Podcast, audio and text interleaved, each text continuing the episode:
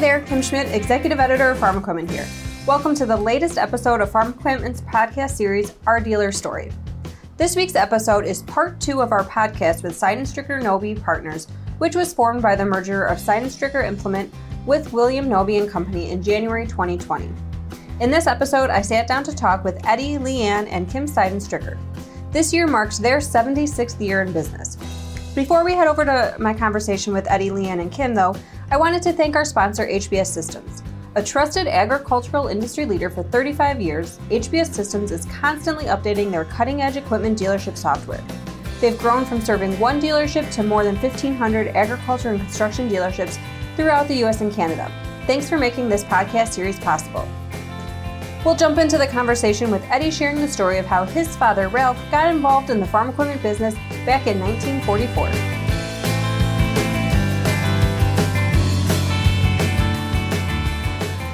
So we're talking about the Sydenstricker Implement Company when it was first organized. My father, Ralph, started the business in Paris, Missouri in 1944, January. Previous to that, he'd worked for a tractor dealer close to Fulton, Missouri, and he was a technician, mechanic back in them days. He went to work for John Deere, and he was a territory manager for John Deere and in 1944, he started his own business in Paris selling red tractors, which is international harvesters. Okay. And then he, he seen the light in 1969, started selling John Deere tractors, and we opened our first John Deere store in Mexico, Missouri in August of 69. This year we're celebrating our 76th anniversary. Top right now. Of being in the farm equipment business. That's awesome. Well, happy anniversary to you guys. When the switch from IH to John Deere happened, did that Paris store close down and kind of started over in Mexico? Yes, ma'am. Yes, ma'am. But we were still international dealers for how long? Well, 44 to 6. So 69, we had no more after that? Anyway, so personally myself, Eddie speaking, I started my own dealership in January of 1965 in Macon, Missouri. It was called Sydenstricker Truck and Tractor my dad, he was my partner. And after my dad got involved in the John Deere business, I sold half of my dealership in Macon, Missouri, my International Harvester, to Gabriel. He was okay. previously the territory manager for International Harvester Company. We bought the John Deere dealership in Macon, Missouri, and continued to sell International Harvester and John Deere for, I'd have to check out how many years that was. Of course, okay. John Deere was pressuring us to get rid of the International Harvester, changing over to Case IH. Right. And John Deere was wanting us to just sell one brand, so we finally agreed. So was the business you started in 1965, Eddie, running separate from your dad's business, or were they? We were partners, but I was the manager of the Macon store. But 69 when we made the big changeover and sold half of our international. It was still international harvester at that point in time.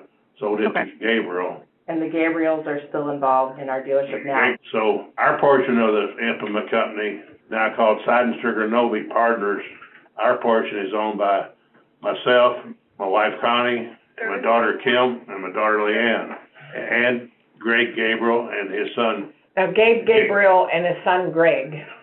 Okay. That's how many is that? Six of us? Yeah. Yeah. Six. Okay. So we've got 80 counties to serve. Oh, we serve a total of 80 counties. In Missouri, we have 51. In Illinois, we have 29. Okay. And 26 locations, approximately 550, 650, and more than 600 employees. Okay, yeah. wow. So the two stores coming together pretty much doubled each of your store locations, yes, we, right? we each had 13. Okay. Well, going back a little bit, is there anything, Eddie, that you remember from kind of those early days before you were really in the business, but just when your dad had gotten started and things like that? Spent your time going there and counting the parts and stuff, didn't you? When you were Tell me some things you did when you were little at the dealership. Or... When I was about 12 years old, I was a lot manager in Paris, Missouri. And what did that? I Thought, oh, that's when you mow the grass and line up all the equipment and make okay. the stuff look attractive or presentable, make the lot look presentable. presentable When did you kind of come on then in a more official role or Twelve full-time years old, I capacity? started, they call it lot manager now. We have one here now, lot manager. That's to make the stuff look nice outside. Back then, it wasn't called lot manager. He was their mascot. I have a little picture of him when he was like twelve in the Paris newspaper, and it says Eddie Sydenstricker mascot. So what was your next job after lot manager? Well, I've done everything. Just asking what your next job, how how did you After, become yeah, like when you were manager? fifteen or sixteen, what'd you do? Or- We had row crop farm and I helped them farm when I was also twelve years old. Okay. I learned a little bit about equipment at that point in time. They also raised black Angus No, cattle. we, we're also a purebred black Angus breeder Okay. of registered cattle. My father traded a Super C Farmall in nineteen fifty-two for two black cows and two heifer calves and allowed the customer thousand dollars each for the cows. So we're one of the top seed stock producers in the nation, Angus Oh, wow. seed stock producers in the nation. But that's how it started, from a trade from a tractor. Oh wow. That's great. And you're still So doing it today. Seed stock producer, what you call it. Okay. So Lynn and Kim, they got a question for you. So when did each of you get involved in the business? Kind of what was the story and how you both ended up working there? This is Kim.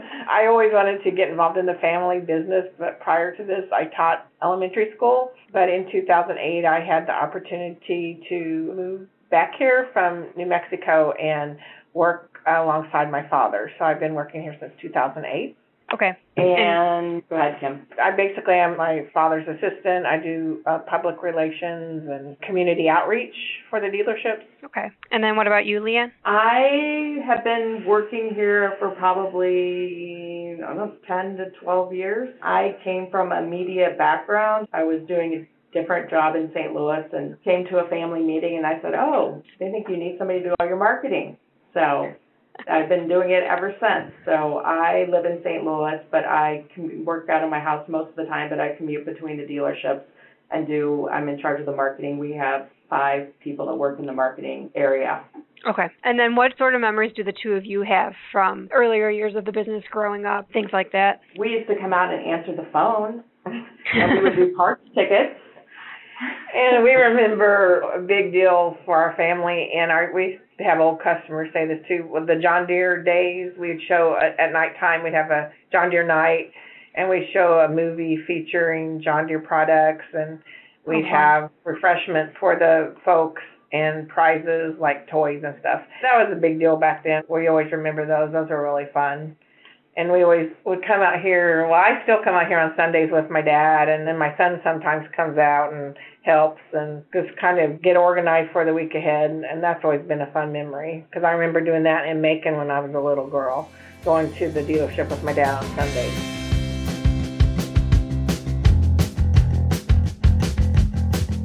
We'll get back to the Sydenstricker's story in a minute, but first I wanted to say thanks to HBS Systems, the sponsor of this series. To learn more about HBS's equipment dealership management systems, visit www.hbssystems.com. After that, head over to farm-equipment.com for the latest industry news. And to learn more about the next Dealership Mind Summit and to register, visit www.dealershipmindsummit.com.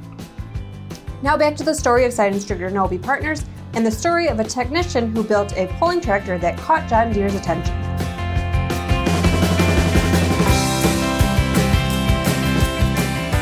And Eddie, we want to throw this in too. We grew up going to tractor pulls. He had a very famous tractor called the Cajun Queen that John Deere. You tell her about the Cajun Queen. This is 1971. We had a technician.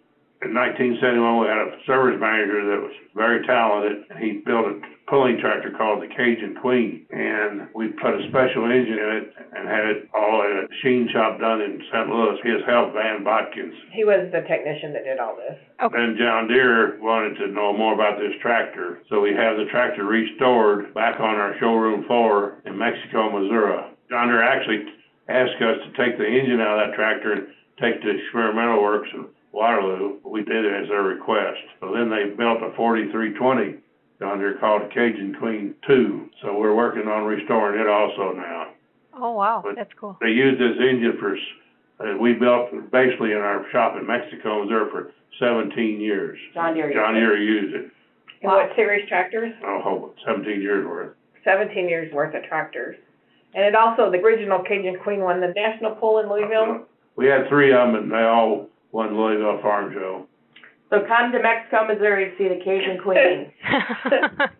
Could you, Eddie, or, or all of you really for that matter, talk a little bit about how the dealership has grown over the years from that one or two initial stores that you and your father started to having the 13 stores leading up to the merger earlier this year? I have to think about that a while. you want to say something, Leanne? Just had the opportunity through the years to either take over some John Deere dealerships in the area or start some, some maybe the areas that we're missing. So, and we've done this by getting them contiguous counties within our AOR. And right now we're currently building a new John Deere dealership in Chillicothe. We have a location there, but we will be opening, how many square feet is it? I don't know, forty some. Well, it'll be a great addition to that area in northern Missouri and August first. August 1st, that's happening.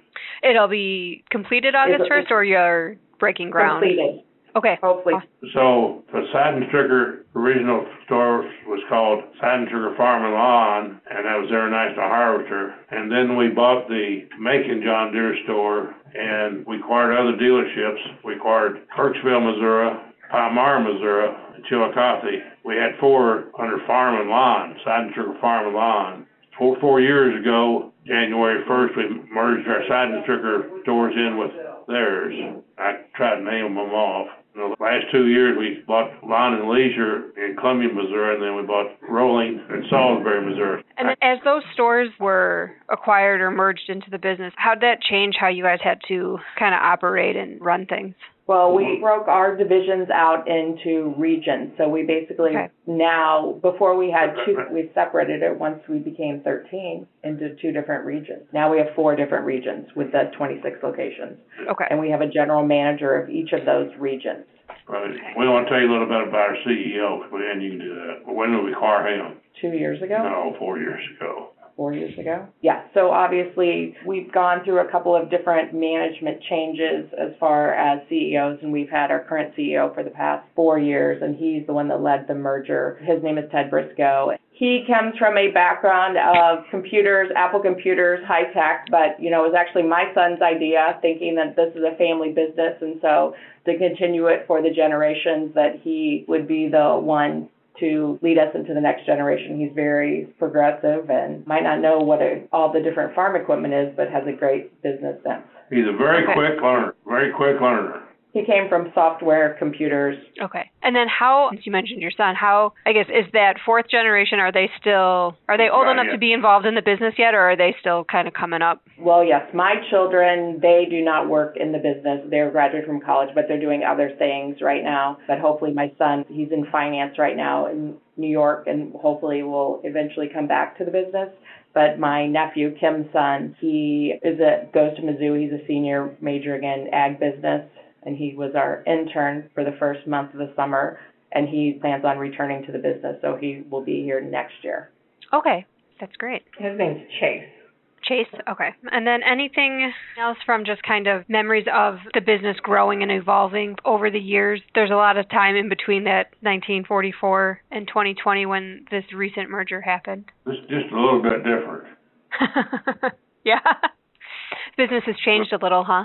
My dad, he quit, or he chose to quit John Deere and he had a new car paid for, and that's the way he got his money to start into the, the International Harvester business in Paris, Missouri. Well, I'm just gonna tell you now, but this might be a little bit interesting. I started my International Harvester business in January nineteen sixty-five and borrowed seventy thousand dollars. Wow. So I mean, today it would take millions of dollars. Right. And he wrote out what he needed on a yellow legal pad. And the banker said, You're never going to make it. No, that's a different banker. Well, no, no, no. Oh, that- But starting out with seventy thousand dollars in nineteen sixty-five, where I started, I don't even buy a new car, hardly. Right. And he used to look through every bill, look through every service invoice and go over the service invoices with the service manager person or customer by customer, but uh, unfortunately now it's become too big and he can't do that anymore. He tries to stay on top of the service tickets, but it's No, I don't do that no more. That was before we had computers. Right. because his computer's his head. He's going to be 81 in September and comes to work every day. That's awesome. And also, well, what else? I'm going to teach you something or, or let you know. Do you know how we used to keep our inventory on our parts?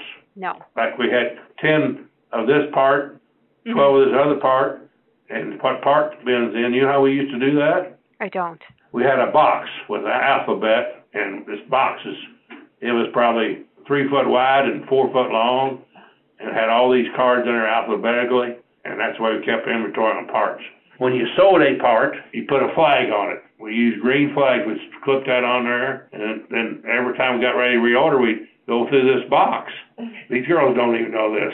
We go through this box and you look at that tab on that flag on that card. You pull her out there and you put her down and order by hand. World's changed, hasn't it? Yeah. Do you think because there's still stuff that somehow it it doesn't get marked or whatever, so you know there's still mistakes in parts inventory and things like that. Do you think it was more likely with the flags, or is it more or just as likely now we're using a computer to do it We- where a mistake we- happens? Uh, we could track it with the flags. We could track it with a little box with cards and flags in alphabetical order. As much, we really didn't have that kind of inventory. I mean, wasn't that big a deal. hmm Now we have parts shuttles between all the stores just to keep the parts moving around and they Right. they move inventory around and very complicated now compared to that. Oh yeah. Now, we got parts route that goes to store to store for emergency parts and restocking parts for each different store. But that is done by computer, and you couldn't do it any other way nowadays. Yeah. What are Well, some guess- other kind of changes like it- that you guys have seen? I guess the great old days was from approximately 1965 to 1978, when you could people stood in line to buy tractors. Said Mhm. some, you probably don't believe that, but they stood in line to buy tractors back. That's when people could afford to finance them or write a check to buy a complete line of equipment, hmm like a tractor, a plow, a disc, planter, and cultivator. They just come here and bought that, and, and sometimes they would wait in line to buy it. Wow. That's when they changed in order to be more modern. Right. And a big side farmer in them days was 300 acres. Yeah, you can't Yeah. imagine someone coming in and doing it that way today. And our business has changed. I mean, right now we do, we've expanded a lot with this merger into the St. Louis area. And we see our business growing in the hobby farmers or people that might be professionals that live in the city during the day or the week and then have farms on the weekend uh, and they go out for their hunting property or their hobby farmers. And that's where we're seeing a Mhm. huge, the compact tractor business. And we also have gotten into the compact construction equipment business in St. Louis. So we hope to expand that market as well. Okay. So basically, we sell a complete line. We sell the sprayers and the scraper tractors. What we call CDP now. CCE, E, compact construction equipment, hmm We basically sell that complete line John Deere's got to offer. from the lawnmowers up to the sprayers. So Okay. we have, I'm hesitant to tell you this, but we're starting, a, or have already started a internet sales. for Oh, okay. Internet. Yeah. Yeah, we do a lot of business via the, getting just obviously internet leads, and we have that one salesperson that just handles all of our, we have one that does the new leads and one that does the used leads. Okay. Okay. So someone's sole job it is to monitor that stuff coming in from. Yes. As bad as I hate to say it, it's- it's all about internet now, all about the internet. Yeah. Well, the customers are doing all the research before they even come, and they know exactly what they're looking for and the specs and the comparisons, because they've been out there researching it. Eddie, would you have ever thought back in 1965 that the business would look like it looks today? I wouldn't have no clue at that point in time. No, not with 26 John Deere stores and more than 600 employees, 80 counties to sell equipment in. Some great growth that you guys have experienced. I think that he never imagined that it would be like this, or that his two daughters would obviously be working here with him. Kim and Leanne, did you guys think years ago that you would have ended up working in the business, or was that kind of a later change? For sure, Leanne, I did not ever think I would be working in the business, that's for sure. And so just seeing that how it has progressed and that my advertising media experience could actually help in our family business. But yes, I for sure never thought I would be working here. How about Yeah. you, Kim? I didn't know if I'd have the opportunity to work here, but I was always interested in the business and interested in helping my family, so Mhm. it's all worked out for the best. So this merger started out by John Deere wanting us to do $500 million worth of sales per year. So our CEO talked to the Nobbes about buying part of their Missouri stores, and they was not interested in doing that. So then we talked about a merger. So that with this merger, we will be able to sell $500 million worth of equipment, Wow. and we're doing outstanding in our market share. And it was just a natural fit because they were contiguous with our counties and just Okay. added on. Yeah. And it is working out very well. So And our families were a lot alike as far as values and history. The family owned business and Mhm. they seem to have the same values that we do. Okay. And then we like Oh. to say we'd like to be the best and to treat, we'd like to be the best to serve our customers and provide the best parts and service that we can. Okay. And then And we like Leanne and Kim. Oh, I'm sorry. Go ahead. We want to offer good benefits to our employees, and our customers are always number one as well as our employees. I guess you go put all this stuff together, I'm telling you, but, Uh, you know, you're six months into the merger. How you guys kind of see the business evolving? well, it's been a great experience so far with our processes and their processes. We've changed some of them and added to, and it's worked Mhm. out very well. They are a family dependents just like us, we said earlier. Yeah, Tom had said that really it was amazing how much really they kind of aligned and like you guys said, values were the same and things like that. Probably some We've- We're increasing our business in every division every day, so our volume's going up, our cash flow's going up. Everything's been great to this point. And it's just been good just because we do, being larger, we can have certain departments specialize in certain areas. So I feel like our mm-hmm. customers are gaining expertise from a larger organization because we can have these experts in different fields that they might be interested in also.